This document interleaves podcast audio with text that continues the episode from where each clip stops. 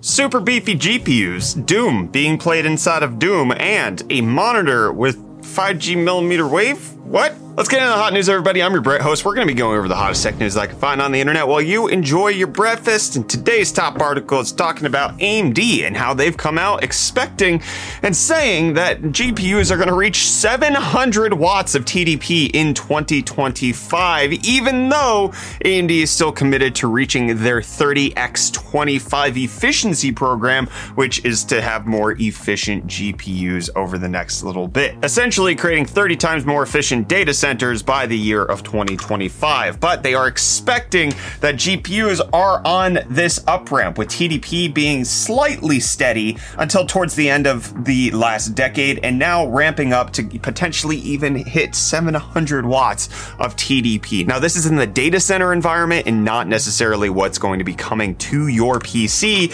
but it does indicate that AMD is thinking that more power draw is how things are going to have to happen. With the little line down here saying power consumption is exploding since demand is outstripping the gains. And so the RDNA 3, RDNA 4 architecture are expected to potentially be heavy TDP graphics cards. This is something that we've kind of already been expecting. NVIDIA coming out with a 450 watt 4090, 4080, not 100% sure there. And AMD potentially coming out with something that's closer to 300 watts, but still more than what the current generation is. But AMD saying that they're not going to let their momentum slow at all in terms of efficiency gains, and that every time they come out with a new architecture, 50% performance per watt improvement is kind of what they want for the next generation, which is really intriguing. I think a lot of the conversation that I've read around this is people thinking that, oh, this is just an AMD and NVIDIA trying to create hot and loud GPUs, and they're not even innovating anymore, which,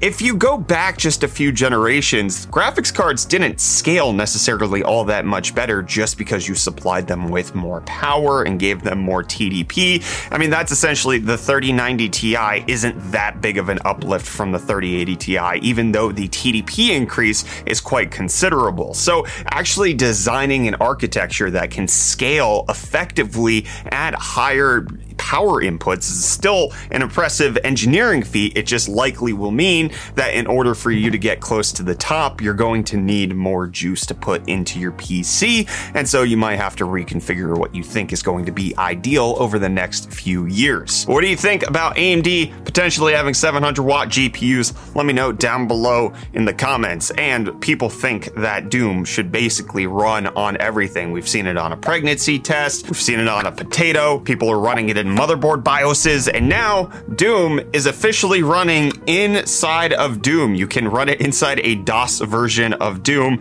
because you can run the script for Doom inside of that, which is just it's, it's, it's the greatest thing you've ever seen. Doom inside of Doom, my friends.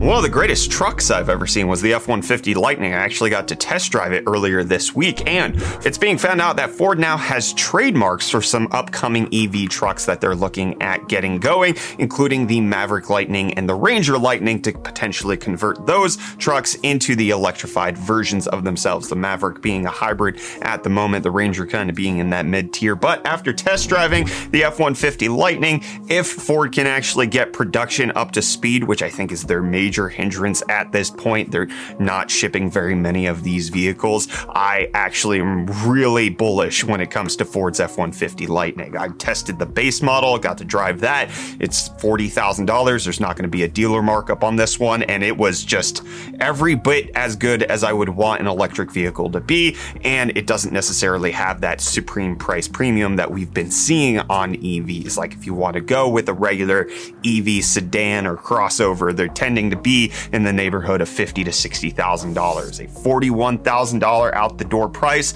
and then you get a seven thousand five hundred dollar tax rebate. Whoo!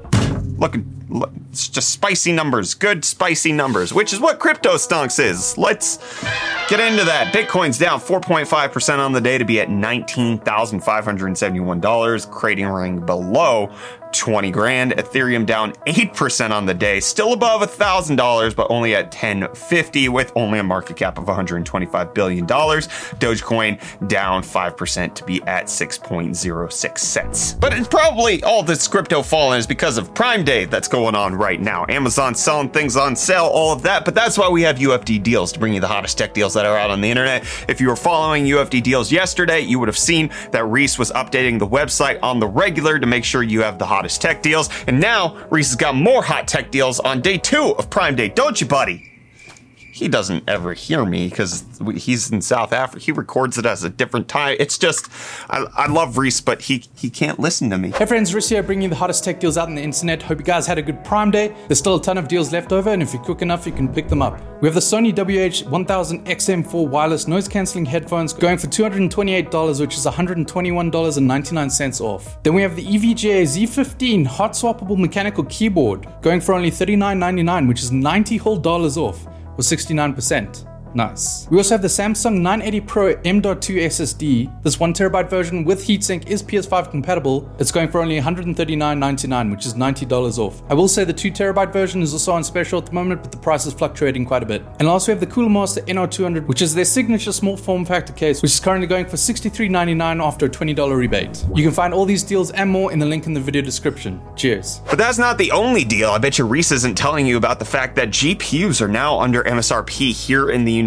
States. Specifically, one of the most concerning ones, at least when it comes to NVIDIA's bottom line, is the RTX 3090 Ti being on sale over on Best Buy for only $15.99, which is a $400 discount. We'll have a link in the video description in case you want to pick this up, but it does seem to indicate that NVIDIA is trying to offload these if they're willing to let retailers actually sell these below MSRP. We're seeing this more and more where these graphics cards are becoming cheaper. There's plenty of GPUs I saw over on Amazon that that were below MSRP, it does appear like we are in a new era when it comes to GPU pricing. And while Nvidia is having to slash their prices in order to make things work, Peloton's having to slash their vertically integrated setup when it comes to their products that they have. They're now offloading the production of their bikes and their treadmills because they can't do it. The Apple way doesn't necessarily work for everybody where you vertically integrate every single part of it. Peloton shipping it off to third parties and then just going to essentially produce the service, which is the classes and all of the streaming technology that they have with regards to that. And while Peloton's struggling on that front, SpaceX is struggling on a bigger front because the Starship latest test booster went boom boom. It exploded. NASA saying, uh,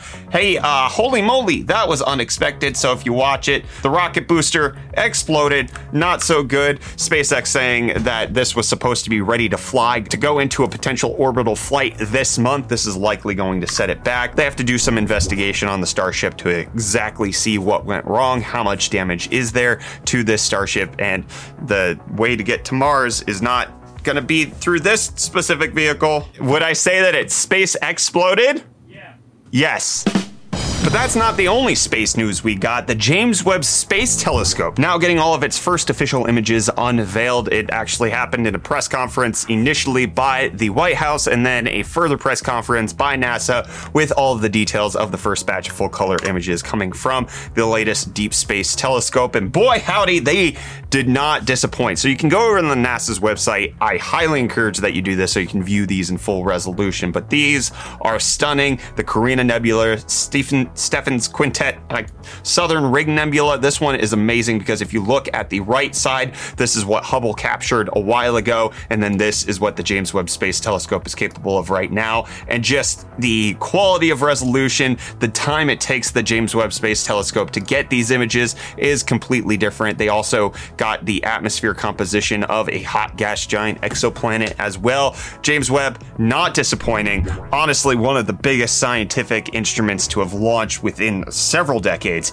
It is quite impressive. The fact that it was delayed for so long, but then is now performing as far as they're communicating flawlessly. This is very exciting time to see all of this space stuff. But you're not going to be able to see it through a Nikon DSLR anymore, as they say in South Africa. Nikon. That's not Nikon.